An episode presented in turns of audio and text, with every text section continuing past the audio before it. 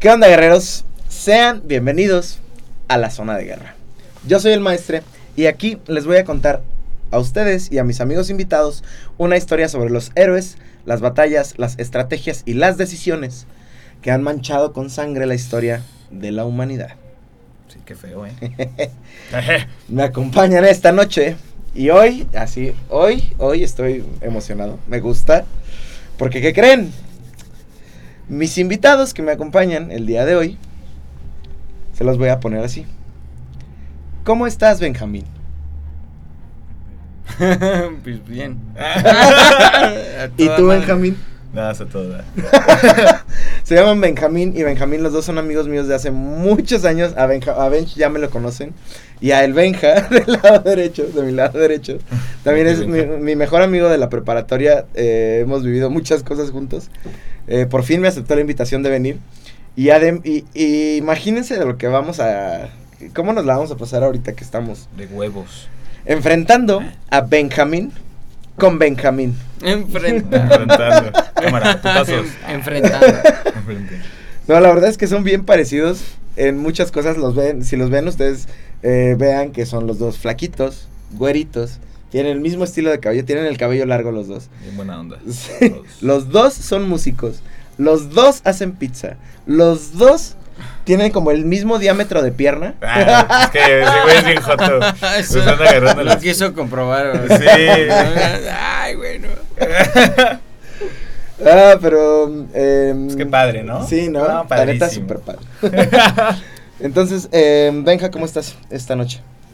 Ah, yo les voy a decir, de mi lado derecho, el Benja, de mi lado izquierdo, Bench. ¿Sale? Para que no se me confundan. No, pues yo estoy a toda madre. O sea, Así, fácil. Fácil. Fácil. Y, tú, mi. Sí. También, al 100, al millón, Efectivamente. al trillón. Qué bueno. Voy a empezarles este episodio A ver. así. La Segunda Guerra Mundial está repleta de historias heroicas, novelescas o enigmáticas que nunca dejan de fascinar y sorprender. En Francia, entre el 3 de septiembre de 1939 y el 25 de junio de 1940, ocurrieron eventos que no solo resumen los primeros 10 meses de la guerra más sangrienta en la historia de la humanidad, también nos muestran las caras tan diferentes que podemos encontrar en un ambiente bélico, donde un país que parecía formidable militarmente sucumbe ante una estrategia inesperada. Hoy, sí, procesenlo, Sí. procesenlo. Hoy les voy a contar, dentro del marco de la Segunda Guerra Mundial, sobre la falsa guerra, la operación Dínamo y la caída de Francia. Ah, que es de Francia. Así es. Se cayó del banco. Se cayó, se, se cayó, se, Se cayó Francia. Se cayó. Pobrecito. Francia. Ah, pues es que sí eran muy malos. Este, pues es que de, de hecho, Francia tenía un ejército formidable en ese momento. Pero entonces, ¿qué Pero salió? ahorita lo vamos a ver, ahorita lo vamos a ver. Ahorita lo vamos a ver. Así es. O sea, es que Benja es un tiene. problema. Ay, el señor director es durísimo. El problema es que eran puros franceses. Exactamente. Ese es el problema. Benja, de hecho, habla francés. ¿Ah, neta? Ajá, punto para Benja. Ah, Ese güey, no. mames. Mi abuelo fundó la Alianza Francesa. No Nomás quiere, quiere Punto para enfrentar mí, el güey. pedo, güey. Punto para mí, punto para mí. Ay, pero entonces, antes de empezar todo esto, voy a. Se los, se decirles- los va a contar en francés. Toda la historia. Roi, le, tro- le roi. ¿Sí hablas Ah. francés? Le roi, le roi. ¿Sí hablas francés? Sí, habla algo de francés, sí. No, no, no, no, obviamente no los voy a enfrentar, güey. Pero. Ah, pues, saludcita. Aquí tenemos nuestro primer shot antes de empezar. A ver, salud. Ahora sí. ¿Y es difícil el francés? Eh, Sí. Un poquito. la- eh, yo creo Un que es- poquito, es, un de las un poquito, de, de, de como de, de las entre medio difíciles, difíciles de las lenguas romances. No que era short. Nah, nah, Ah, shot, ¿eh? Sí, no. El, Ah, Ah, señor era director, shot. espérame. No, no, no, no, no. Ando no. flameado. Ya es. Aquí sí, Bueno, ajá, aquí el director manda. Gabo, gracias. Ando flameado. Ah, y gracias a nuestro equipo de producción. Un shot, este es shot. Ay. ¡Ahora! Es que me estaba acomodando este. Todavía ni te la tomas. No, pues muchas gracias, Gabo, por, por este, Por obligarlo al shot. por obligarnos a, a darnos un shot. ¿eh?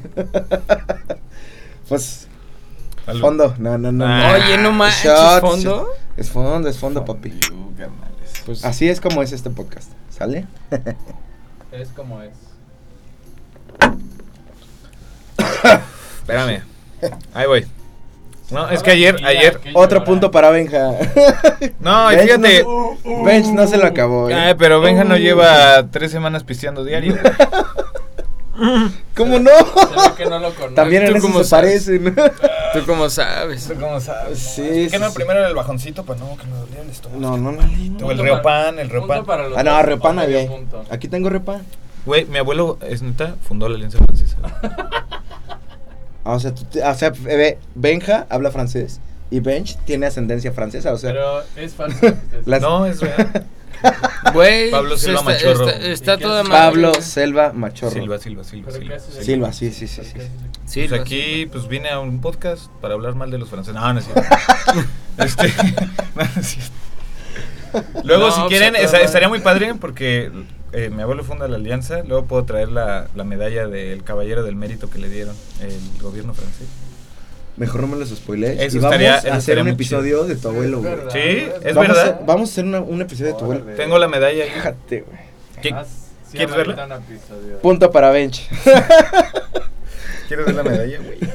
Que no, cabrón, ya. no, ya, acábate tu. Ya échate el shot, güey. No, ahorita, ahorita nos la presumes en el post. Y de hecho ya tengo entrada libre a la alianza francesa para aprender francés, pero me da hueva, güey. Por eso le pregunto que si es difícil. Sí, Yo sí es difícil. los 20 Sí, sí es difícil. no.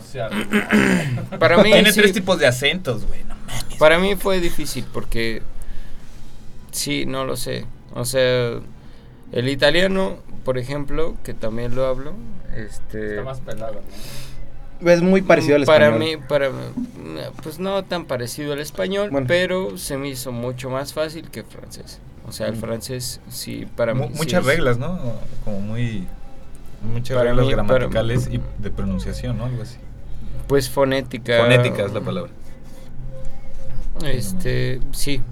Sí, para mí eh, no difícil, pero sí un poquito más complicado que los otros idiomas que hablo, ¿no? Ujú. sí. Ah, está chido. ¿Qué más Sí. idiomas hablas? holandés. No hablo holandés. Ah, ¿Hablas italiano, francés, Bueno, ha- hablo español? país bajista. País bajista. No, este, italiano. Italiano. eh, Un poco de hablo, francés, hablo, español. hablo francés, hablo eh, un poquito de ruso, digamos que A1. Ah, qué chingón. Ujú. Nomás y- para la rusa. Sí, sí. Y- no más para la rusa. Nada más para el coto. Pues el inglés, el A inglés y el inglés y napolitano. Ah, es que en, la, en Ah, sí, porque no es lo mismo. No es lo, es lo mismo que me No, pues no, que es que no es. España bien, y es como Barcelona. catalán y- Ajá, es como bien, ajá. neta, Es el mismo idioma, pero estos güeyes se ofrecen y dicen, "No, es napoletano." No es el mismo idioma, güey. O sea, pero bueno, ya eso ya será Ya, tema, eso tema, de otro podcast. Pero no, no es lo mismo, güey. No, no Está bien. Miren, For- esta Napoli. historia Forza. Esta historia eh, es realmente como los es, es realmente la conquista de Francia. Pero hubo tres eventos importantes, que son los que les comenté ahorita, que es lo que se trata el podcast, que siguen la misma línea y la misma cronología, entonces no los pude separar. Los tuve que hacer en la misma historia. Y son tres historias que, que parecen novela, güey. Son como las causas, ¿no? Este Ah, no, realmente es lo que pasó. Ok. Tal cual, obviamente bastante resumido, muy resumido. Eh, no les voy a decir cuánta, cuántas, cuántos efectivos tuvo tal operación, cuántos aviones, cuántos tantos, cuántos no. Realmente es una crono- es una historia más cronológica para, para dar como una, una visión más integral de lo que es la batalla de Francia. O la caída de Francia, que es lo mismo. Realmente los historiadores la, la consideran igual. O sea, Pobres franceses. Ajá. Y vamos a ver que no fueron, no es porque eran pendejos. ¿Sale? Entonces, vamos a empezar. ¿De qué, de qué? Ah, así como les dije, es desde el 3 de septiembre de 1939, que es cuando Francia, o sea, dos días después de que Alemania invade Polonia, Alemania, digo Francia, le declara la guerra en la tarde a Alemania. O sea, sí. Dos días después, o sea, tal cual empieza. em- En Alemania. la tarde, en la tarde, o sea, después de comer. Sí. Tal cual, güey. Entonces, El digestivo, ¿no? No, ¿sabes? No, ya Güey, entrado, Ya, ya entrado. entrado. ya acá en la comida, güey, los directivos, güey. Eh, pues, vamos Vámonos a la vamos- guerra. Qué- Estuvo bueno, estuvo bueno el filete. Vamos a declarar la Estuvo bueno el filete miñón. ¡El piñón! Ay, güey. Pero es, es esto. Se me antojó, cabrón. Ah, ahí está. Justo después de la invasión a Polonia, Inglaterra también le declaró la, la- la guerra a Alemania, pero en la mañana, güey. Como a las 10 de la Claro, mañana. la guerra, me Ajá, Sí, porque porque es que ellos- esos güeyes, o sea, Ah, es que Güey, esos primero güeyes trabajan y luego empiezan- toman el té, Sí, güey. Güey. hay un orden, claro, cabrón, o sea, primero- claro, güey, o Bueno, sea, esos güeyes dijeron, oye, te puedo declarar la guerra a, a las 10. Porque si no sí, me- güey, no hay pedo. Es que a las 12 es el té, güey. Exactamente. Güey, lo dirás de mamada, güey, pero en la guerra de independencia, güey, eh, este Miguel Hidalgo antes de irse a la guerra se tomó un chocolate caliente y lo dicen en los registros de historia. güey. Abuelita. No, no sé ¿Era si abuelita, pero chocolate caliente, güey, quizá antes era otro nombre. Pero neta está en los registros de que antes de ese güey salir a dar el grito ¿No habrá a sido la un, guerra. un negro caliente? O sea, también pues un Puede chocolate. ser, puede ser. Un, un mestizo caliente. Algo caliente. Algo caliente antes. Quería ir a cagar antes de declarar la guerra. hay, hay necesidades, Hay ¿no? necesidades. hay necesidades. El 7 de septiembre, en cumplimiento de su alianza con Polonia, Inglaterra y Francia eh, forman una coalición Y trabajan sus ejércitos como uno solo. Y el que iba a ayudar a Polonia en nombre de Italia e Inglaterra era Francia, porque estaba más cerca. Entonces, como estaban atacando Polonia, va a Francia y le dice, ¡Eh, eh, Polonia, yo te ayudo! Envía, envía una ofensiva contra uno de los 16 estados federados de Alemania, o sea que son como sus estados. O sea, Alemania tiene sus estados, ¿no?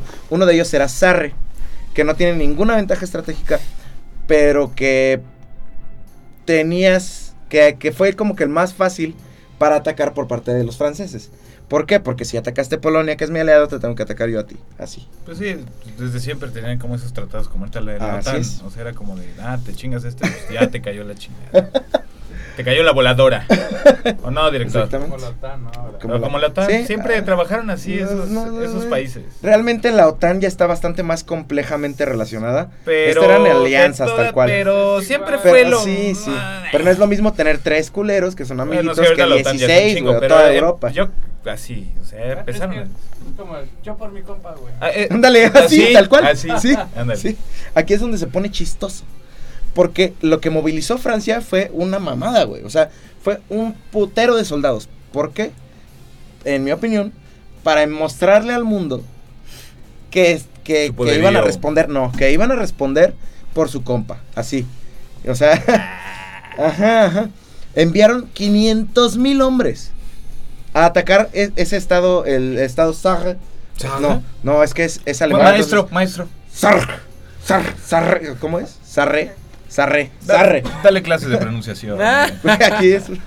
A ver si alguien me logra dar clases de pronunciación. No mames, sí sería una, algo Pero heroico, bueno, cabrón. que este estos güey pronuncie 500 bien. ¿eh? Sí, güey. Estos 500 mil iban contra unos 200 mil. Realmente Francia retaleó muy rápido y muy fuerte. Pero a pesar de su superioridad numérica y varias escaramuzas, las fuerzas francesas solo avanzaron unos 8 kilómetros dentro del territorio alemán. Y la cosa es que los alemanes no querían pelear en este momento una batalla en dos frentes. Estaban enfocadísimos en Polonia. Tenían que afianzar todo Polonia.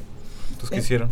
Entonces, en esa, en Sarre, en Sarre, lo que hicieron fue evacuar antes, en cuanto se enteraron que, ale- que Francia iba a, pro- iba a atacarlos para, Para no... para defender a Polonia, ajá, lo que hicieron fue evacuar a toda la gente. A los 4 millones de, po- de pobladores de Sarre. Sarre, no sé. Sarramstein, algo así. Pero a ver, aquí es donde los tengo que poner en un contexto geográfico para que sepan cómo está la cosa. Yo primero me lo imaginé como vi el mapa y dije, verga, ¿cómo voy a hacer para que me entiendan? Y puse bolitas, pero las bolitas no te, de- no te dan la forma de un país. Entonces, se los voy a explicar como con huevos. Porque no hay una no, no pueden ser bolitas, güey. Son... Son huevos. con huevos, son cabrón. huevos, Voy son a hablar huevo, fuerte, cabrón. Sí, Es que a huevo, güey. tú sabes que A cuando- huevo, pues es que a huevo, ¿no? a huevo. Tú sabes que cuando estrellas un huevo no se reparte de forma circular, se desparrama para todos lados. Y la verdad es que todos Porque los no países... todos los países europeos tienen formas medio regulares, pero no son ni círculos, ni cuadrados, ni rectángulos. Ah, pues no. Entonces, si tú avientas... Así quiero que se los imaginen. Imagínense cuando avientan un huevo y se estrella en el sartén y se empieza a cocer, se desparrama para varios lados, así. Esos son los tamaños. Y ahora hay huevos huevo. de diferentes tamaños. La clara de huevo Claro, se desparrama. Sí, y la yema va a ser la capital, ¿no? Tal cual. Ándale, mira. Pero ahorita... Puta madre, güey.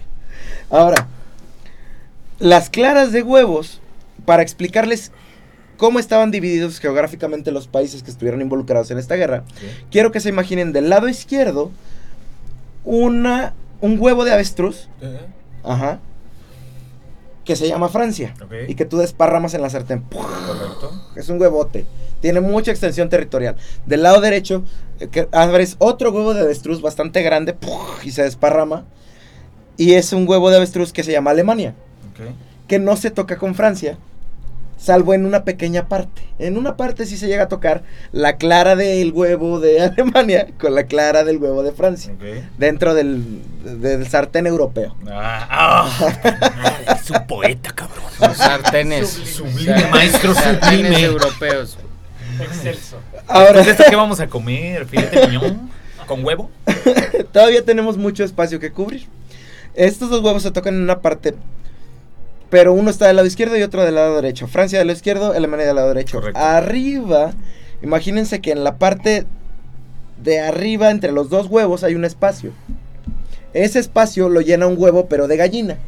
No, es que si me hubieran enseñado la geografía así en la prepa, en la secundaria, yo creo que. No, Más no o mames, menos. no, yo no me hubiera perdido, güey. Campeón de. No mames, campeón de- geografía. Güey, se me va a ir el pedo. Déjenme, déjenme terminar de romper los huevos. ¿no? A ver, a ver, a ver. Por favor. A ver, arriba se rompe otro huevo que es Bélgica, pero es de gallina, es más chiquito, tiene menos territorio. Entonces, allí una buena parte de Francia, la clara del huevo de Francia, se toca mucho con la clara del huevo de Bélgica que acabamos de romper. Y eh, de por el lado izquierdo y por el lado derecho, Bélgica también toca una muy buena parte de su clara con la clara de Alemania. Sí. Y en medio, mero en medio, dejan un espacio muy chiquitito para un huevo de codorniz que se llama Luxemburgo. Ahora, ese ni participa en esta guerra, nomás es el toque. Arriba, arriba todavía del huevo de gallina de Bélgica que acabamos de, de romper, rompemos otro huevo más al norte que se llama Países Bajos, que también es un huevo de gallina. Ok. Tal cual, mm, es un poco más grande, Países Bajos. Pero ese sí se rompió se muy, lo ese se rompió muy mal. Nada más que el huevo y como que se, eh, como que se va hacia los Esto es lados. nada más para que se imaginen dónde colindan los países entre sí. Ah, ok. Francia colinda en un pedacito si no chiquito con. Alemania, Alemania colinda en una mitad con Bélgica y Francia también con la otra mitad de Bélgica, con una tercera parte, perdón, y arriba Bélgica colinda con los Países Bajos y esa parte de arriba también colinda con Alemania, es decir, Bélgica y Países Bajos tienen una gran cantidad de territorio que colinda con Alemania, que es la que empezó todo el cagadero. Claro. ¿sí? Y es Francia, tiene Ah, un pequeño, es- solamente cierto, no es tiene una colindancia con Alemania pequeña y, tam- y el resto de su, de su colindancia está con Bélgica. ¿Así? Sí, sí, sí. ¿Se lo imagina más o menos? Sí, Así. no, sí. Ahora, Me dio hambre, pero sí. yo sé. Es que sí me dio hambre, cabrón. Ahora. No es así, director. Les acabo de contar que, al, que Francia responde con su amigo Polonia.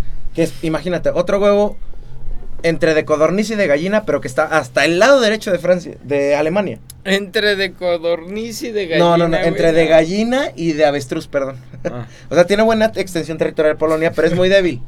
Es un huevo blando, así como, ay, ay, no me hicieron bien. un huevi. Soy Pero un bueno, híbrido. ahí Alemania invade Polonia. Alemania invade Polonia. Los franceses, desde su lado, tienen que cruzar. Para poder ayudar a Polonia es imposible. No pueden porque Alemania les tapa todo eso. Y Alemania está haciendo ese cagadero. Ahora, la realidad es que en este punto los franceses y la mayoría de la población, ni siquiera los altos mandos, creían que esta fuera una guerra verdadera. no tenían idea realmente de los planes que tenía Hitler, güey, de conquista prácticamente mundial, güey. Es la realidad. No, pues nadie, ¿no? Pues sí, de hecho, estoy de acuerdo. No solo los franceses, prácticamente nadie. Pero como Hitler ya estaba preparado para todo, cuando Francia les envía un montón de gente y encuentran todo vacío, porque Hitler ya había evacuado a toda su gente de las ciudades de Sarre, Sara, Ajá. pues no, no saben qué pensar los franceses en este momento, ¿no? De hecho, pensaban que, la, que, que era como un- una llamarada de pétate que se iba a resolver pronto. Si no sabían que iba a ser la mayor puta batalla más sangrienta de la historia, güey. Y que iban a perder su pendejo país. Spoiler alert. Morris, es, a ver, déjame decirlo en francés. Maurice Gustave Gamelin, Gamela, se, se dice así. a ver, ven. El que está negrito. Yo nomás agrego, en vez de R, digo, Eh, le "Ah". pones más Ah, piglote. Maurice Gustave Gamelin. Gamela. Ya, no me, Ay, no la cagué tanto. Hasta que alguien se sabe, güey. Comandante en jefe del ejército francés, quería evitar un baño de sangre a toda costa. Y a cualquier precio. ¿Por qué? Porque este güey vivió la Primera Guerra Mundial. Era un viejito, güey, que acaba de terminar la guerra. La gran guerra. Ajá, le dijeron, no mames, tú eres el comandante en jefe. Ya hiciste todo lo que tenías No, que hacer. Y de repente, y de repente, Alemania hace un cagadero. Como siempre. Y lo, Clásico de ¿Qué Alemania. rico de Alemania en el siglo XIX, cabrón? Siglo XX, perdón. y me lo mandan a Gamela a resolver el pedo, ayudarle a Polonia, ¿no? Y moviliza un putero de gente. Entonces, Francia no estaba preparada para esta guerra. Así. Ese era el punto. Bueno, pues. Sin embargo, al atacar a Alemania, realmente la obligación política de Francia con Polonia estaba cumplida. Como todo Alemania les estorba para ayudarles directamente a Polonia, Pues sí. Exactamente, ¿qué es lo mejor que pueden hacer los gobiernos? Es como, ah, Simón, invado aquí. Ya te ayudé. y ya, güey. La Son bien culos todos, ¿no? sí, güey. No, Sí, pues yo, yo sí me lo. Yo me No, puteé a ese y brother, sí, güey. Y sí mandaron un chingo de gente, pero obviamente el comandante en jefe no quería una segunda Primera Guerra Mundial. ¿sí? No, porque fue muy frustrante. Sí, La o Primera sea, Guerra no. Mundial fue muy frustrante. es que Ya estuvo. estamos hablando de- en términos de historia de la humanidad. O sea, imagínate regresar. De hecho, los franceses este, sí estaban hartos. O sea, ya estaban Así hartos de la es. guerra. O sea, justamente ellos y los ingleses eran los más hartos de la... Bueno, y los alemanes también. la Primera Guerra Mundial pasó hace cuánto? Bueno, ¿25 los- años? los- los Hace 25 comunistas años. también. No, pero sí estaban hartos, sí estaban hartos. ¿Han visto esta, esta, les recomiendo esta película de Netflix, la que acaba de salir hace una semana, la de Sin Novedad en el Frente. Ahí se ve la frustración de lo que es la Primera Guerra Mundial, recomendada. ¿eh? En inglés, ¿cómo es? Ay, no sé. No news on the front. No, porque sí tiene, no, tiene, tiene otro nombre, creo, güey. No, Ah, pues sí, obvio. aquí, no hay, front. aquí no hay novedad. de- Pero aquí no Pero hay hay novedad. Ándale, putos Aquí no hay novedad. No mames, hasta me dio sed.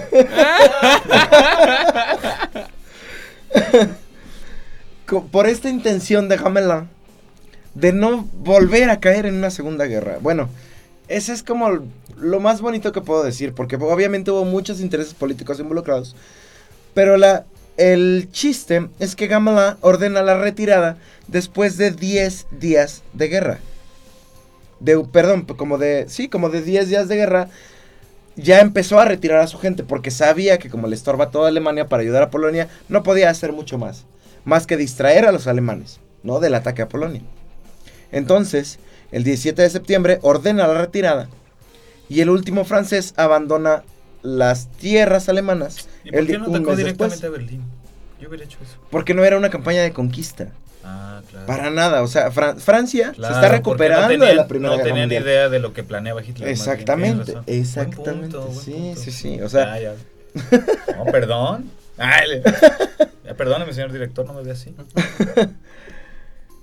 Tras esta ofensiva, siguió un periodo de relativa paz en la que ya había guerra, ya había guerra directa entre Francia y Alemania, pero en la que no hubo más que un par de escaramuzas en territorios eh, que ni siquiera eran estratégicos, ¿no? Realmente lo que estaban haciendo los países, Inglaterra y Francia, era responder a lo que hacía Alemania, empezando solamente por declarar la guerra y esperar a ver qué iba a hacer. Tal cual. En este intervalo de tiempo, las tropas francesas y británicas apenas se movilizaron y no participaron en ningún acto bélico contra los alemanes por iniciativa propia. Sí, claro, porque ellos no iban a invadir. Exactamente. A pesar de que, en virtud de la alianza anglo-polaca y franco-polaca, ambos países Pero no querían Inglaterra- meterse en guerra, güey. Pu- Pues es que se Ah, les Sí, era como de, punto, o sea, sí te quiero ayudar Polonia, pero no, Sí, pero, pero, no me alcanza, sí, güey. pero no. Sí. Sí, pero no. Ajá. No quiero guerra. Ah, es como gritar, ya déjenlo. Ándale, Eso es lo que hicieron, Sí, güey. no mames, ya déjenlo. No mames, se les están puteando, verga. Güey. verga, No ya de verga, eh, te declaro la guerra, eh, perro, eh, pa' acá. Así. Ya déjalo, ya está muerto.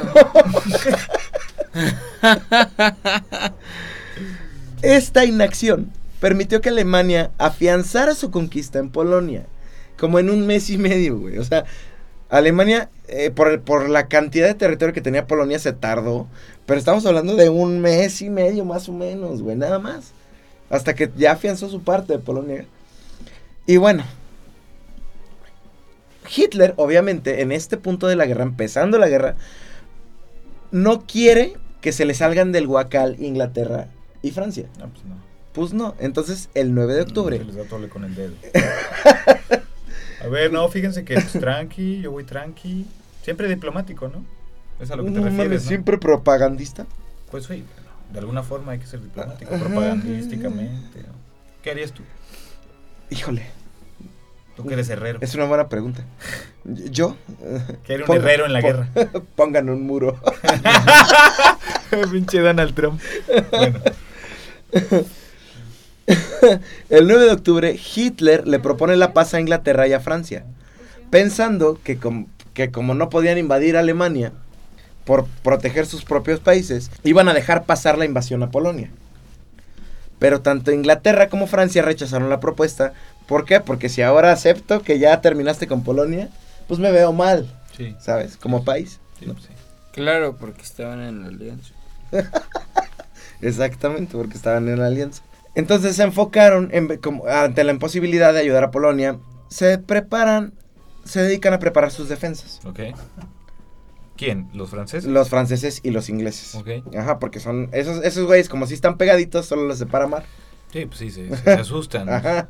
No, y dicen, ay, güey. ¿qué vamos a hacer, güey? Ya, ya atacaron a Polonia, ya de aquel lado, güey. ¿Qué hacemos, güey? No, haz como que le ayudas. Hay un meme que me encanta que dice, está Hitler tomándose una taza de café. Eh, ¿qué, ¿Gusta tomar algo más? Sí, Polonia.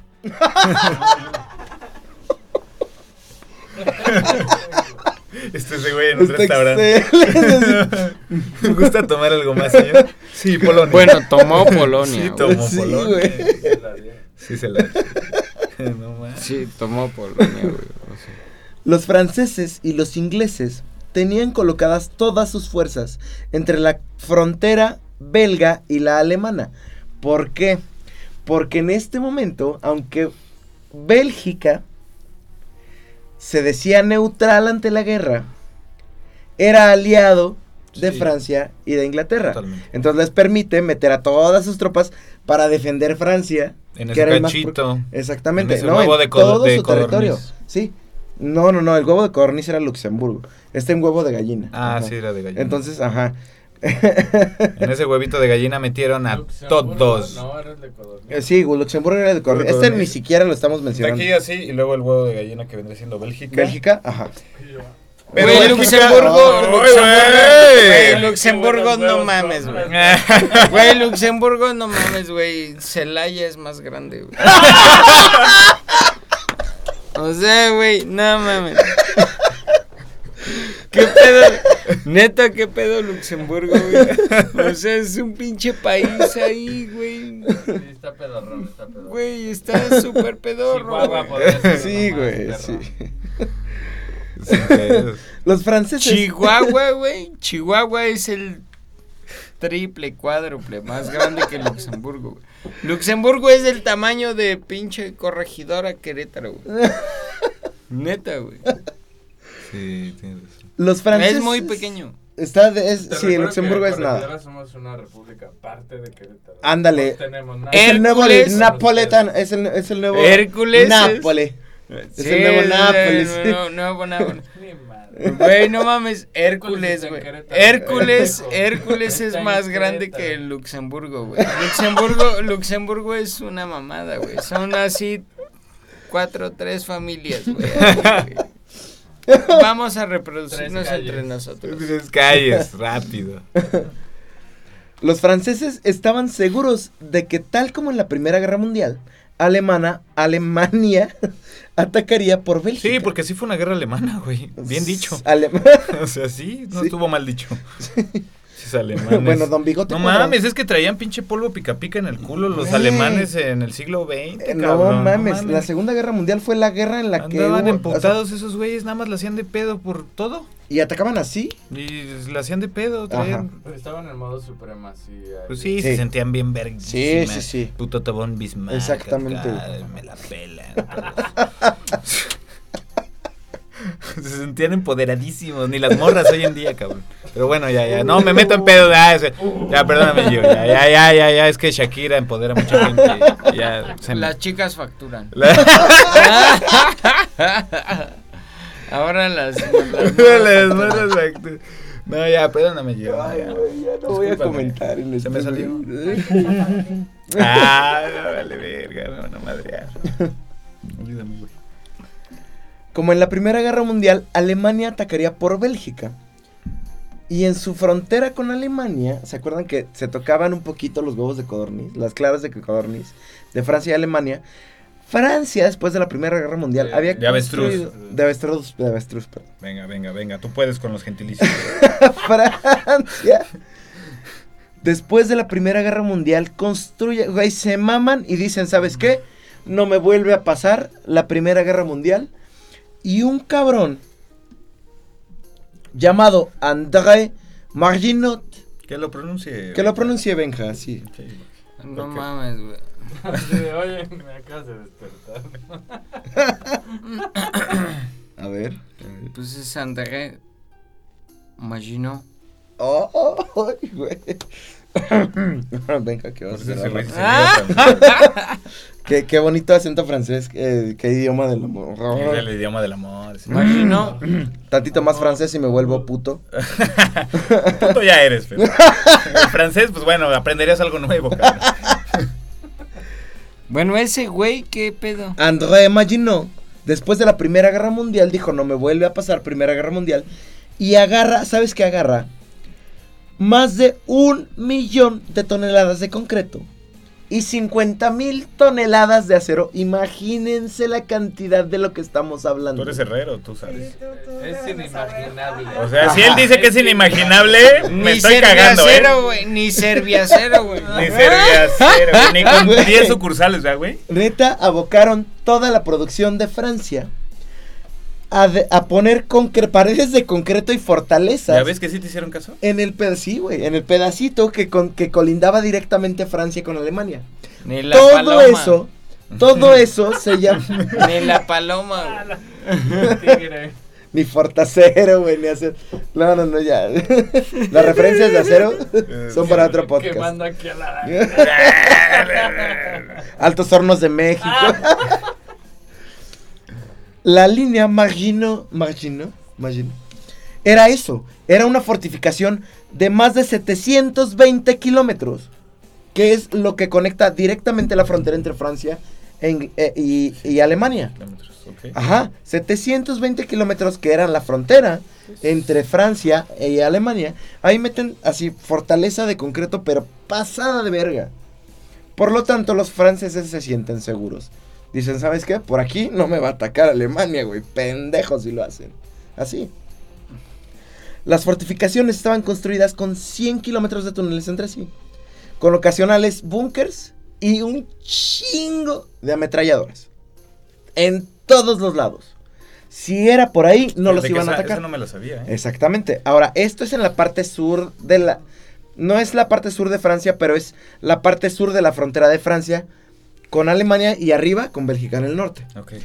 Toda la parte norte de Bélgica no se fortificó porque Bélgica era aliado, güey. Entonces no continuaron la línea Maginot así para sellar Francia. ¿Por qué? Porque Bélgica era aliado, tal cual. Y se iba a ver mal. ¿Cómo que me pones una, cómo que me pones una barrera atrás del, del pinche Río Bravo, güey? Pues dile a Donald Trump. Pues, Sí, güey. ¿Que no somos vecinos? Y sí, y que, que no la íbamos a pagar que no, nosotros. padrísimo todo, hermanos, padre, todo, civilización, humanidad. Francia y Ramelin se sentían confiados en sus defensas. Lo tenían todo cubierto. Un putero de soldados en la frontera con Bélgica y en Bélgica. Y para abajo, un pinche muro de concreto y acero, cabrón. Así, Chingón. exactamente. Pero Adolfito, Ah, Adolfito. es que ese güey sí, de verdad. Adolfito. Adolfito, cabrón. y sus secuaces comenzaron a preparar su plan de ataque a Francia, los Países Bajos, Adolfito y sus Bélgica y. Luxemburgo. Denominado el Plan Amarillo. Amarillo. No sé cómo se dice. ¿Será argentino? o qué? No, me imaginaría China, ¿no? Pues no sé, amarillo. Es. Sí, Su sí. plan amarillo, güey. Plan ama- es que los denominaban como de ¿Amarillo colores. ¿Amarillo francés? Eh, amarillo no sé. O sea, se llama. O sea, El ¿son- plan- ¿es Francia Amarillo no? huevo. No, es que yo- ¿De quién estás hablando? Amarillo pollito. Era por los huevos, ¿sí Este es? Alemania. Ah, Era por los Alemania. huevos de Alemania, a pesar de todo lo que ya sabía que tenía Francia para defenderse, crea su propio plan. ¿Sí? Este plan, a grandes rasgos, el plan amarillo, que era de ataque a Francia, establecía un avance, tal cual como lo pensaban los franceses, a través del centro de Bélgica, con ataques fugaces. La primera orden de ataque prevía un ataque frontal y sacrificar a medio millón de soldados alemanes. Solamente para empu- empujar a los aliados desde Bélgica hasta, hasta el río Somme, que estaba cerca, pegado más al mar, al Canal de la Mancha. Que el Canal de la Mancha es solamente el pedazo de mar que está entre Francia e Inglaterra. Tal cual. Sí. Esto implicaba que el ataque principal contra Francia tendría que tener lugar en 1942. Es decir, primero pensaban los alemanes que tenían que atacar a Francia desde Bélgica y empujar sus líneas hasta propia Francia. Esto les iba a tomar muchos soldados y mucho tiempo. Después de tener la guerra ahí y mantener los frentes. Y dos años después, volverlos a atacar para tomar Francia. Ok, eso es lo ¿Así? que pensaban los franceses. Esa era la primera idea inicial de los alemanes. Sí. Hitler, obviamente, fue como de, ¿cómo que en dos años? ¡Nine, nine, nine, nine, nine! ¿Cómo que en dos años? ¡Nine, nine! Voy, voy, a, voy a poder atacar Francia y conquistarla. No. Pues no. Hubo división Mucha incluso. gasolina, la gasolina No, cara, y, güey. y no creas, o sea, Alemania estaba atacando a todo mundo, tenía planes para atacar a todo mundo, por lo tanto, todos los, efectivos que tenían se veían pocos para lograr las misiones. ¿Sí me explicó? Atacaron en tantos puntos, en tantos fuertes, en tantos lados, al mismo tiempo con operaciones mu- muy buenas, pero eran demasiadas, que era imposible controlarlas incluso para la propia SS, para el propio Hitler, que Hitler, no mames, ese güey, nada más dijo ataquen aquí, aquí, aquí, aquí, y el resto, y sus achichincles hicieron toda la chamba. No, sí, lo, y, Y hasta bien, para ellos, sí, sí, pero hasta para ellos era demasiado, era, era querer comer mucho más de lo que podían y que ten- sabían que podían comer. Entonces, después de esta división de entre todos sus achichincles, hubo un cabrón. Erich, Erich von Manstein. Ah, Von Manstein. súper mencionado, súper conocido, Von un Manstein. gran general de la SS, de los mejores generales de la SS, de los más vergas de la SS, propuso von Manstein una idea alocada. Alocadísima. Así es. El grueso de las Panzerwaffe o Panzerwaffe, no sé cómo se diga, pero la Panzerwaffe, Panzerwaffe, haces como... deberían concentrarse en el sur, justo donde termina la línea Maginot. ¿Se acuerdan de la línea Maginot? O sea, ese, El muro ese. esa for- ese muro de 720 kilómetros así. Termina el muro Maginot. ¿Saben dónde terminaba el muro Maginot? En Bélgica. En un bosque, exactamente. En un bosque que también era una frontera natural entre Bélgica, Francia y no me acuerdo si Luxemburgo o Alemania. Pero era un bosque que era una barrera natural que nadie podía pasar. O sea, era como una fortaleza natural. Tal cual como si te encontraras una montaña, güey, como los Alpes. Pero en chiquito, ¿no? Era un bosque, ajá. Un bosque donde si te metías, güey, las hadas te, así, te violaban. Algo así. Encantadísimo. Me urge ir a ese bosque. Sí, vamos.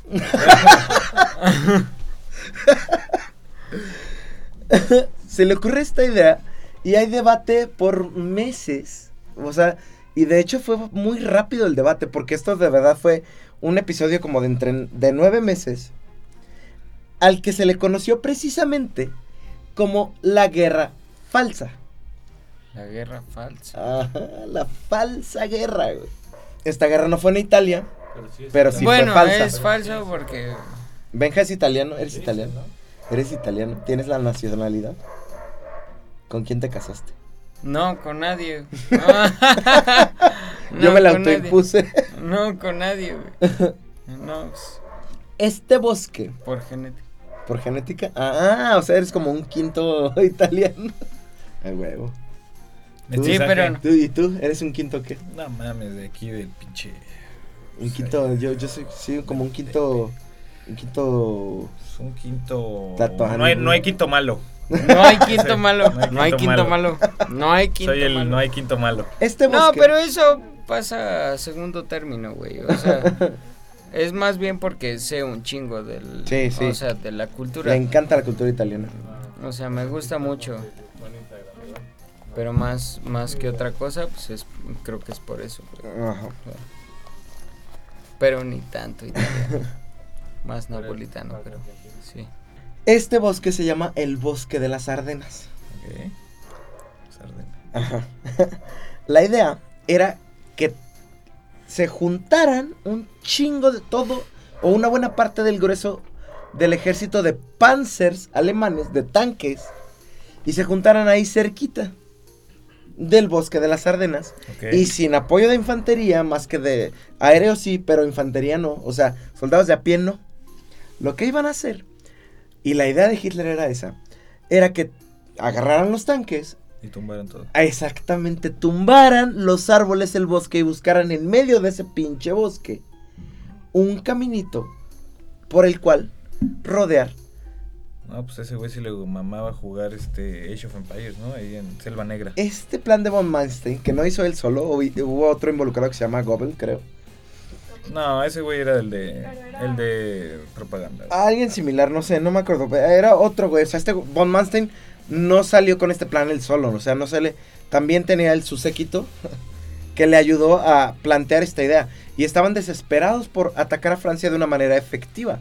Y cuando se quedaron sin maneras efectivas de atacar a Francia, buscaron maneras que al menos tuvieran la Probables. probabilidad ah, de poder ser efectivas. Claro. Y mira cómo les salió. No, le salió bien. Hitler se da cuenta de que como los franceses pensaban que iban a atacarlos por Bélgica, todo el bosque de las Ardenas queda libre. El bosque de las Ardenas está precisamente en la frontera, como dijimos, entre Francia y, y Bélgica. Entonces, Francia estaba mandando a todos sus soldados a Bélgica, al interior de Bélgica. Entonces, estaban pasando los soldados de Francia y pasando, y mientras estaban cruzando los soldados franceses, por el bosque de las Ardenas estaban metiéndose todos los tanques pinches alemanes rompiendo muros, murallas y lo que sea. Cuando ya estaban adentro de Bélgica, los franceses, güey, de repente le sale por la retaguardia pues, un ejército de un putero de panzers que me los descagan a la mierda. Así. Así.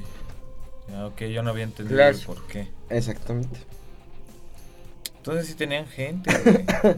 Según el alto, mande, el alto mando francés. y ahí fue cuando todos se quedaron atrapados. Exactamente. Pobres hombres. Ahí es donde empezó la, fo- la, la enverga, o sea, todo el ejército alemán pudo y tuvo toda la facilidad para envolverlos dentro de todo el país de Bélgica para aventar a todas las fuerzas belgas, francesas e inglesas hasta la frontera otra vez, ajá, hasta la frontera otra Hasta vez de Francia. del- Exactamente, del canal. exactamente.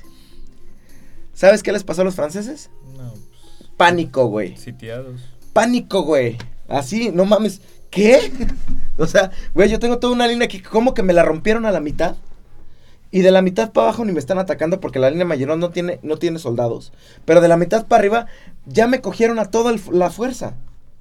Decenas en tres días. Como bombardeos, ¿no? Mm, había bombardeos, sí. Pero eh, espérame, esto, es, esto de la batalla de las Ardenas es justo en ese punto estratégico. Ok. Que fue el punto más estratégico, el que le- de verdad le dio el inicio de la victoria a los alemanes. Pobres hombres. Así es. Y luego. Tres días con bombardeos, infantería peleando ya en, en- en todo el interior de Bélgica. En tres días los repliegan hasta, hasta la mera frontera entre Bélgica y Francia, pero pegada al mar, pegada al Canal de la Mancha. Sí. No, avanzaban y avanzaban y avanzaban los alemanes. Y por la sorpresa de que los panzers alemanes atraviesan el, bosque, el bosque, el primer ministro de Francia, Paul Reynaud, ¿cómo lo dices? Pobre, ¿no? Paul Reynaud. Bueno. ¿Mm? Pinche vato fino, güey. Bueno, él telefoneó al flamante y nuevo primer ministro Winston Churchill. Flamante. Flamantísimo. cito- gordísimo. Y citó su llamada de teléfono. Y arrogantísimo. Más bien era arrogante, güey. O sea, no. Por eso a ti te cae bien y te cae mal, porque era como tú. Ah, X. Esa llamada, amo. Esa llamada de teléfono. Cito. Fa, Paul Reynaud le dice a Churchill por teléfono. Fuimos derrotados. Estamos superados. Hemos perdido la batalla. Así de derrotista. O sea, el mayor alto, el mayor mando francés, el más... Pero imagínate, pero El más imagínate, mayor alto pero mando imagínate por- la satisfacción nazi Sí. de que por fin, de que por fin después de la Primera Guerra Mundial le ganan a Francia, güey. No mames, Bueno. ellos se sintieron así como a huevo. No, me y la para este punto, Francia ya... Ahí Alemania ya creció, tenía ahí creció más, yo creo que el nacionalismo nazi. Alemán, sí, sí. sí. cabrón. Sí, sí, sí. Porque al fin destruyeron a sus enemigos, güey. Así es. Tanto que los odiaban desde la Primera Guerra Mundial. Churchill por teléfono, y esto es, eh, pues la verdad es que suena bastante verídico. Lo cuentan muchos autores, pero realmente lo que le dice es, trata de reconfortar a Reynaud, recordándole acerca de todas las veces en las que los alemanes habían penetrado en líneas aliadas durante la Primera Guerra Mundial y que al final lograron expulsar. O sea, le dijo, no, güey, ¿cómo que derrotado, güey? No, güey, no ha sido derrotado, güey. Acuérdate que la otra vez la sacamos, güey. Así, tal cual. Eso le dijo Churchill a Reynaud. Y Reynaud y, y- y en ese mismo momento, Re- Reynaud estaba, des- dicen que llorando, güey. Ah, sí. Inconsolable, güey. Pues es que los franceses son bien emocionales. Así es. Y- no, espérate. Churchill, después de esa Son llamada. Y bien telefónica, apestosos, Son franceses, güey. de esa llamada telefónica, Se dan beso para saludarse, cabrón. Llama, no, no, digo, después de esa llamada, viaja a París, güey. A reunirse con Reynaud, a consolarlo en persona, güey. Ay, sí, chiquita. No, güey, te dejó tu novio, ahí voy para tu casa, güey. Tal cual, güey. Apestas, pero. Eh, ves, pero mira, y, te- y de pasada te traigo un jabón sote que me lo regalaron los mexicanos y quita la grasa, cabrón. Ya lo traes atoradísimo. En una sombría entrevista con los más altos jerarcas militares franceses, Churchill le preguntó, porque además ya estaba también Gamelin, que está abajo de Reina, porque uno es realeza y el otro es ejército, ¿dónde está la reserva estratégica? Refiriéndose a las reservas que habían salvado a París durante la, durante la Primera Guerra Mundial. Y Gamelin le responde, ya no hay ninguna. Pues o no, sea, es mandaron que- todo a la verga Es que no a Bélgica pensaron.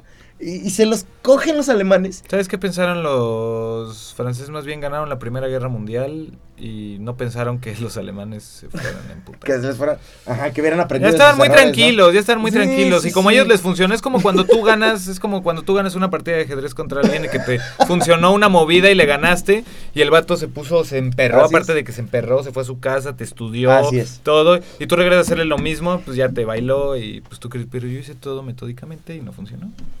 Tal cual. Es lo que le pasaron a los franceses. aquí, después de esto, Se confiaron. Güey, Churchill se tiene que regresar a, a Inglaterra, güey. ¿Y sabes qué? Le dice a todo. A beber whisky a- fumar puro. le dice a todo el primer. A, to- a todos los güey me mandos cae bien ingleses. porque tomaba whisky. Desde su azotea. les dice a todos los mandos ingleses: ¿Saben qué? Francia y todos sus líderes están chillando en una esquina, güey. Nosotros tenemos que hacer algo. No nos vamos a dejar rendir, no nos vamos a. Este güey acaba de llegar al poder. ¿Cómo va a dejar que, ah, que porque su aliado ya valió verga?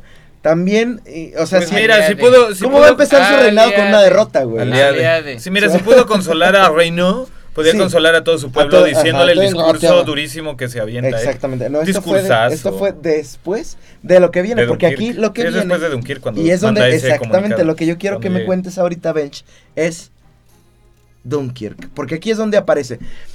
Viaja Churchill a Francia, Dunkirk. regresa a Inglaterra Dunkirk. y les, da, y les cuenta a todos que Francia está chillando en la esquina así como pavito, güey, hecho en posición fetal, güey. Y dice, ¿sabes qué? Francia no va a hacer nada, nosotros vamos a hacer algo. Y aquí es donde aparece la famosa historia de Dunkirk. Es que es en corto, güey. Bueno, El muro. Entraron Graba. a Francia, güey. Después, ¿qué pedo, güey? No mames, güey. Empezaron a chingar desde adentro hacia afuera. Se, y quedaron ellos en la orilla, güey. Quedan en la orilla, no saben a dónde ir. Los franceses no pueden regresar a Francia, güey. Les ayudan los ingleses, güey. Los ingleses tampoco saben a dónde ir, güey. Les empiezan a bombardear, güey. Entonces Hitler ya no se basa en, en chingarlos con infantería. Dice, ay, güey, no mames, qué hueva, yo tengo otras cosas. Más bien bombardeenlos, güey. En lo que yo me tomo otro café, güey. Bombardeenlos, no hay pedo, güey. Y ya se van a rendir y échenles propaganda de ríndanse ya, güey. Ríndanse ya porque ya estamos rodeados. Y esos güeyes no se rindieron, güey.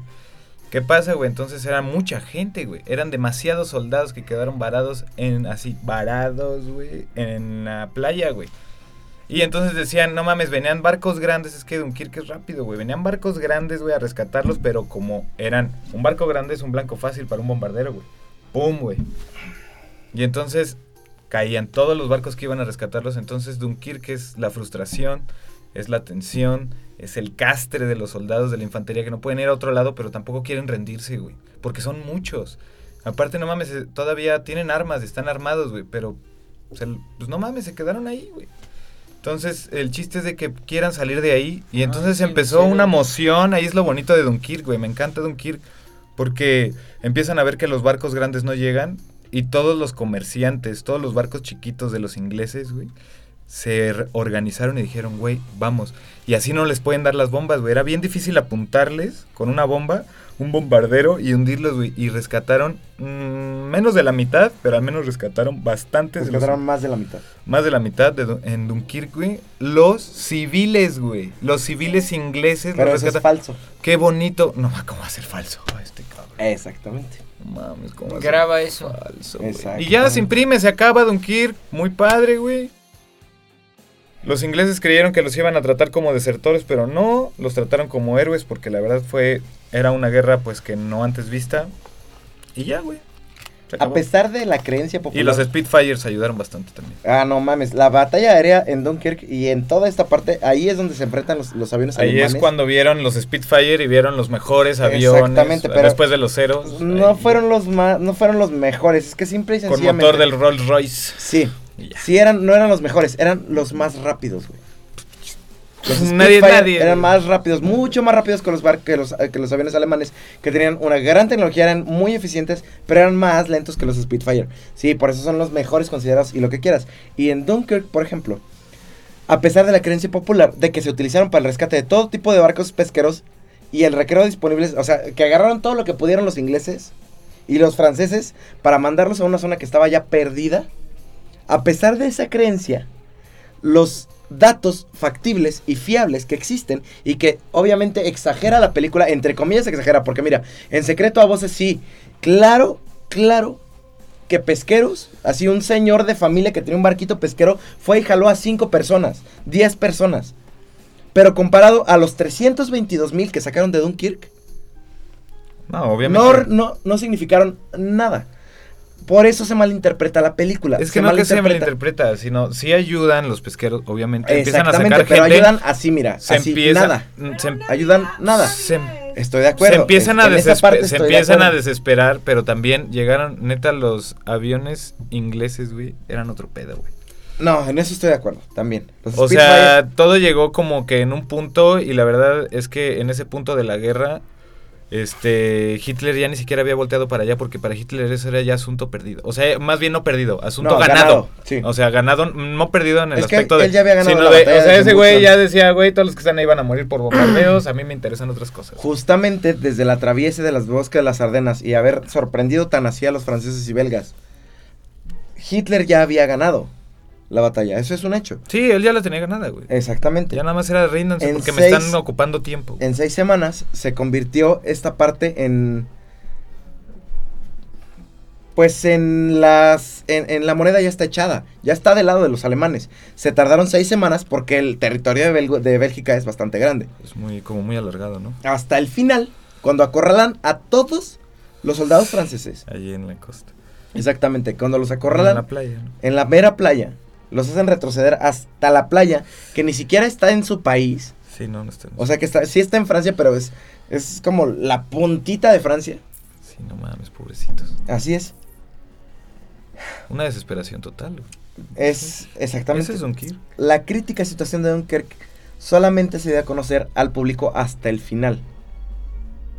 Y no. Para no desmoralizar, yo creo, ¿no? Sí, claro, porque además, ade- añadido a todo esto, acababa de tomar el poder quien crece. Otro don hijo de su puta madre, que tiene muchas cosas, la mayor parte buenas. Winston Churchill. Así es. Sí. Winston Churchill apenas agarra el poder y él tiene una actitud We're gonna fight in the seas. Completamente. Ese eh, está no, bueno, no, no. buenísimo. Ese, ese, Buenísimo. Ah, es buenísimo, güey. los mejores Sí te discursos- motiva en las mañanas. güey, los discursos de De Churchill. los discursos que te, te motivan. Te lo, lo pones en la mañana y sí te motivan. Eh, sí, o sea, sí, no, no- no estoy negando eso. Tú la pones todos los días en tu Ah, Sí. Vamos a pelear en, Vamos en a pelear agua. en todos lados. Vamos. El chiste es que Churchill tenía una actitud 100% antipaz contra Alemania. Churchill quería guerra contra, Alema- contra Alemania y no iba a permitir ningún tratado de paz, ningún ¿Qué puedes nada. esperar a un güey que le gustaba ver los bombardeos en su techo mientras fumaba No, puro y tomaba whisky? Eso Ah, sí. Ah, exactamente. ¿Y estás de acuerdo que A mí me cae bien Churchill. cómo va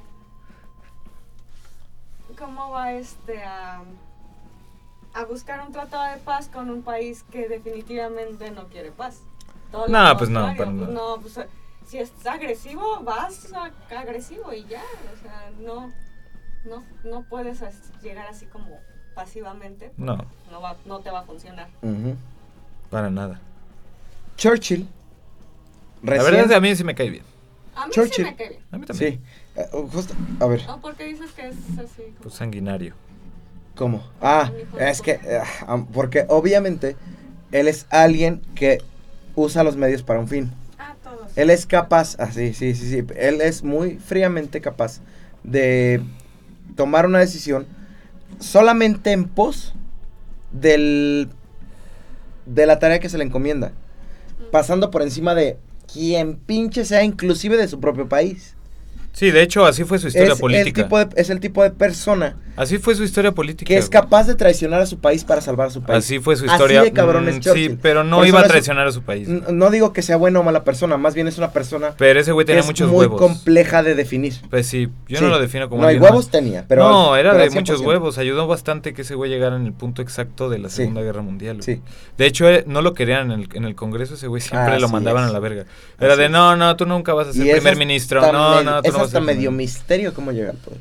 Este, tú no vas a llegar este, al poder, al poder siempre le ponían trabas porque él intentó estar en el poder desde antes de la, de la Así es. Segunda Guerra Mundial, güey. Desde aquel día, la operación Dínamo, que así se llamó la operación oficialmente, Ah, por eso se llama así el disco de. Ah, no. Dínamo, fue bautizada como el milagro de Dunkerque. ¿Por qué? Porque le levantó los ánimos a todos, güey. Fue como de, güey, perdimos todo este territorio, es pero que salvamos logró, a la gente. justamente logró, con una desmoralización de ejército, logró moralizar a su ejército, güey, cagadamente. Así es. De hecho, los soldados creían que, que por haber perdido, que iban a regresar sin haber peleado, los iban a es. tratar como pendejos, cuando al contrario los trataron como héroes. Entonces, es. pues Churchill Obviamente. hizo bien, entonces cuando regresaron, en vez de desmoralizar a su propio bando, a su propia Inglaterra, a su propia claro, Gran Bretaña, Claro. Fue los... Despachó a Francia y les dijo, estos güeyes no valen verga, nosotros sí vamos a valer verga. Exacto. Aunque ya se hayan chingado a los belgas. Y vamos a pelear en. Normandía muchos años después. Ajá. Sí, empezaron a preparar. Pero ahora sí, Inglaterra como su propia potencia, sin depender ni ayudarse de Francia. Porque Francia, No, Francia cayó Tenía los muy súbitamente, sí. Pero yo, yo lo que no entendía era justamente qué fue lo que Francia, en dónde la cagó, pero pues sí, fue, fue confianza, fue Así es. estupidez y no pensó que Alemania se haya armado hasta los dientes, ¿no? Porque los Panzers, neta, o sea, en la Primera Guerra Mundial, Sí. los que tenían tanques, ¿sabes quién eran? Es que se traumaron, la los franceses traumaron a los alemanes en la Primera Guerra Mundial, los traumaron. Sí. Esos güeyes salieron con tanques Sí. cuando los alemanes no tenían tanques. Nada, güey. sí. Cuando no tenían, ellos salieron con lanzallamas, cuando... Y no se los- innovaron, güey. No se ellos innovaron, dijeron, ya somos, chingones". la verga, güey. Exactamente, Pero de que- repente estos güeyes neta los traumaron Sí. Tanto. De hecho, por eso les digo, vean este la película Sin Novedad en el Frente de la Primera Guerra. Ahí se ve cómo todos los alemanes están viendo así como de, ¿qué es eso? ¿Un tanque? O sea, se trauman. Exacto, sí. Se traumaron. Y en la este trauma, Mundial- pues no mames, mejoraron Les- todo. Exactamente. Todo, todo lo llevaron al límite. O sea, su trauma... Exacto, güey. Los alemanes aprendieron de ese pedo y los pinches, los franceses dijeron, Entonces ah, se no quedaron, mames, no, pues a mí me sirvió mi no sirvió". receta. Exactamente. No la vuelvo a repetir, güey. Que se convierta en Coca-Cola, güey. La traigo por chingo de años como una franquicia, ¿no? Lo que sea.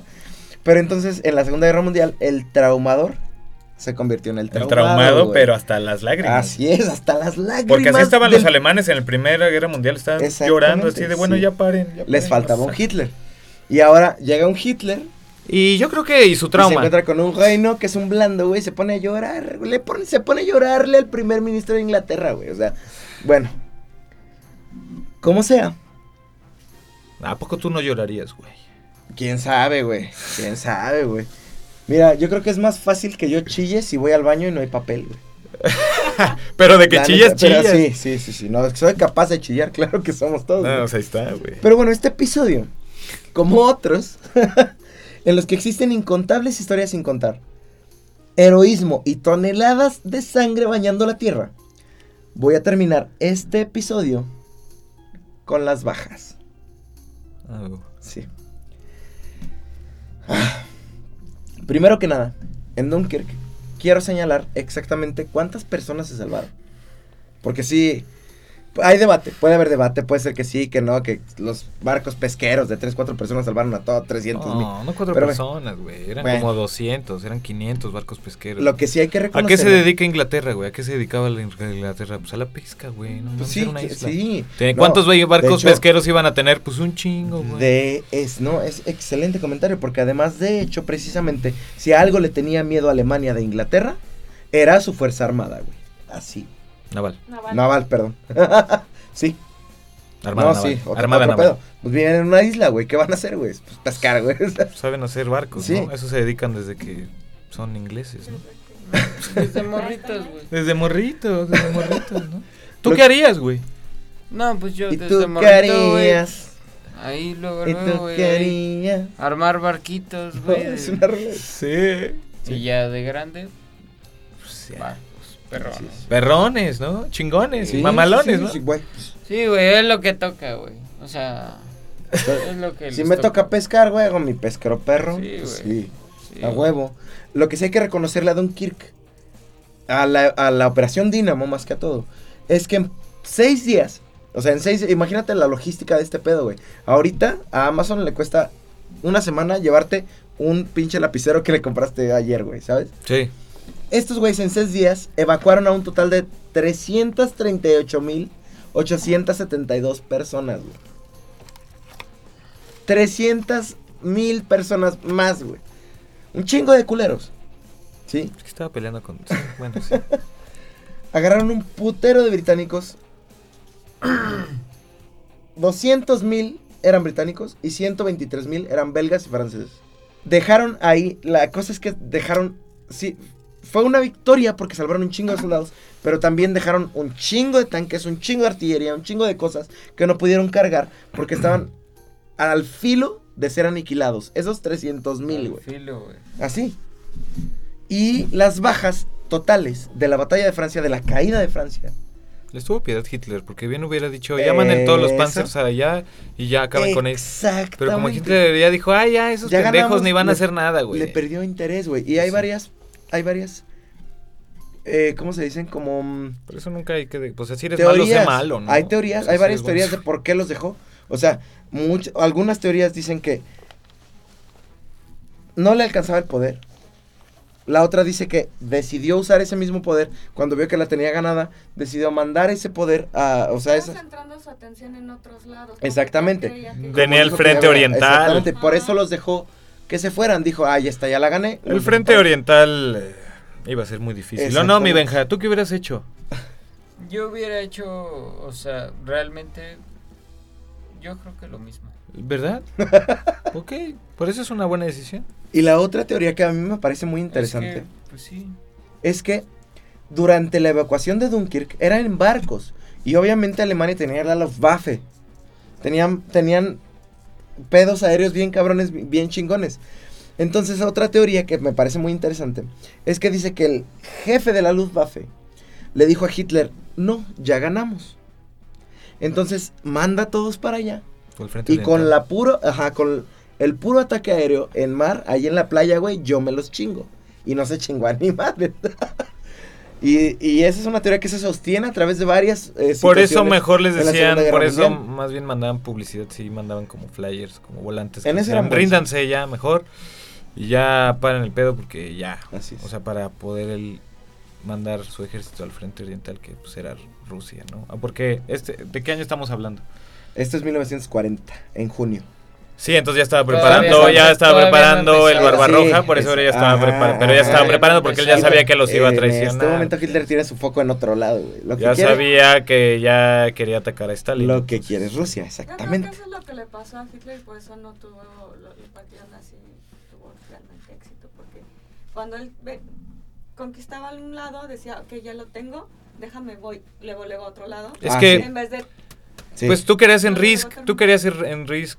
O sea, ya te están Sí. atacando, o sea, mira yo en Risk no puedo ganar porque alguien siempre me tira el tablero cuando voy ganando bueno, pues, quiero no le gusta perder. pero le dicen el Unos se suicidan y otros este tiran el tablero, ¿no? Como la- la Hitler. última vez que ¿Eres traigo Hitler? mi- ¿Eres un hitleriano? güey. La última no. vez que traigo a mi novia al podcast. Eres bien tramposo. en el Eres bien Risk, tramposo güey. cuando no, no te gusta perder, carnal. 92 Hitler perdió, güey. 92 mil franceses muertos y 250 mil heridos. Es el saldo de la conquista de Francia. Está fuerte. En seis Está fuerte. semanas, Sí, está 2.890 países bajeños o holandeses. Países Bajos. Es que ahora Países Países Bajos. Antes eran Holanda, pero ya hoy, hoy 2023, es eh, Países Bajos. Hoy pueden ser lo que quieran ser. País hecho perros. Sí, pueden ser este, lo que 6.889 quieran. paisbajeños heridos. 7.800 belgas muertos, o sea, no fueron tan belgas. Y 15.850 heridos. Ríete, venga, ¿a poco no? Güey, estuve esperando todo el tiempo para hacer la broma. Los, ¿Y tú no te fueron- ríes? no ¿Qué falta de tan- respeto, güey? los belgas. belgas no valieron belgas. Pero, pues, ¿qué falta de respeto? Güey. ¿O tú qué opinas, mi Benja? No, yo opino que, o sea, realmente eh, en este En todo esto, en todo esto. Eh, eh, En lo que viene siendo. de- de- no, o sea, en este pedo, o sea, realmente los belgas no tienen Ni ni puta madre. nivel Ni en belga. el entierro. Ni No, belga. Ni belga en el No entierro. ni belga. Ni belga en el entierro, es correcto. Pues no, Ujú. güey, o sea. Pues sí. Un millón cuatrocientos cincuenta mil franceses se convirtieron en prisioneros. Un millón cuatrocientos cincuenta mil. Imagínate cómo dejó eso a Francia. Se acabó el pedo con Francia. Pidieron un armisticio. Y mismo que lo firmaron el, el 14 de junio. No, perdón. El 14 de junio la Wehrmacht ocupó París. Que ahí es desde el 10 de junio no, ya no me acuerdo de las fechas, pero el chiste es que vale verga Francia, güey. O sea, hasta ahí lo vamos a dejar. Correcto. Y quiero saber cuál es tu opinión final. Venga. Sí, Benja, por favor, dinos algo, güey. Sí, güey. No, mi opinión final es que. Eh, Tus comentarios siempre son muy atinados, cabrón. Eh, bueno, es que, mira, realmente a mí me vale verga lo que haya pasado. güey. Ok. Lo pasado es pasado, Qué diría. atinado, sí, sí, sí. Diría- A mí Ya me- lo a mí me- pasado, a mí me vale madres. Porque, pues al final, Francia chupó faros, güey. Ah, sí. Faros, tiene que decir faros. Faros. Chupó faros. Faros. Faros. Chupó Faros. faros. Faros. Chupó Faros. faros. Faros. Faros de baguette. No, yo creo que sí le metieron la baguette completita. Güey, o sea, se le Sí, enterraron, pero se, le enterraron, se duro, le güey. enterraron dura, güey. Sí, güey. Sí, sí, sí. Y bueno, con respecto a la primera parte del de de esta guerra, güey, pues sí, güey. O sea, tuvo una mala estrategia, güey. Alemania claramente Superior. Superior. claramente superior, Superior. Superior. Claramente superior y y este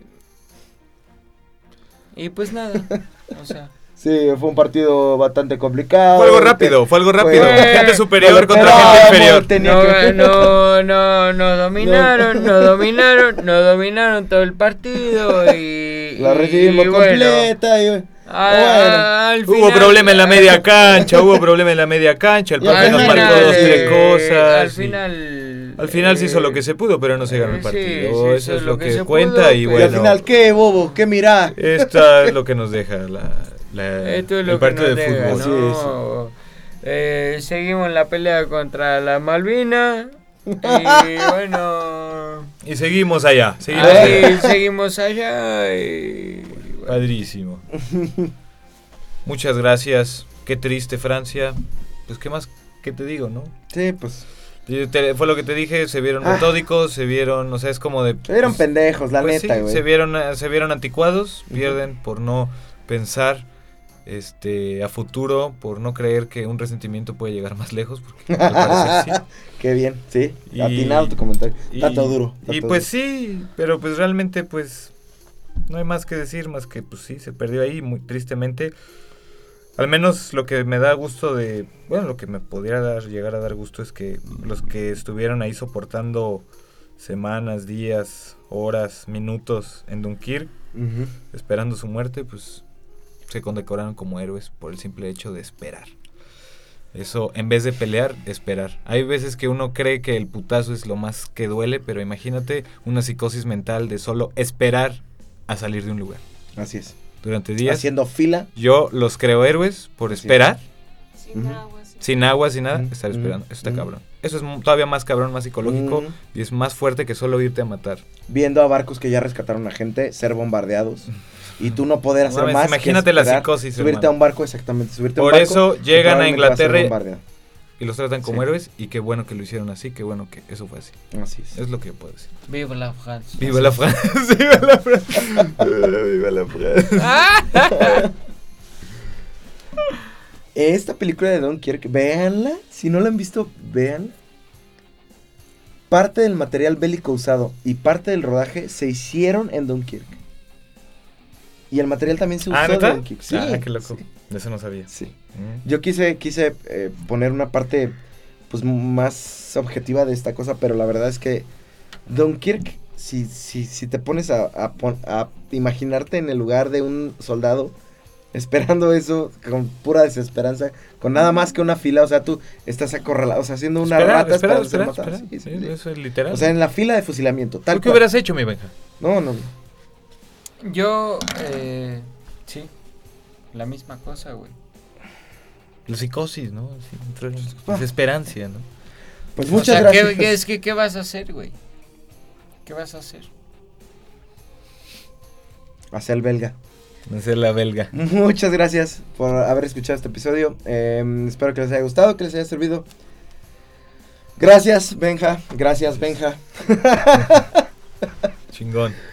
Eh, síganos en todas las redes sociales como Zona de Guerra Podcast, en todas las plataformas de audio como Zona de Guerra Podcast. Y si quieren que hablemos de algún tema en específico, mándenos un correo al correo zona de guerra podcast No me queda más. Muchas Espero gracias. que otra vez les haya gustado. Yo soy el maestre. Y nos vemos en el que sigue. Zona de guerra.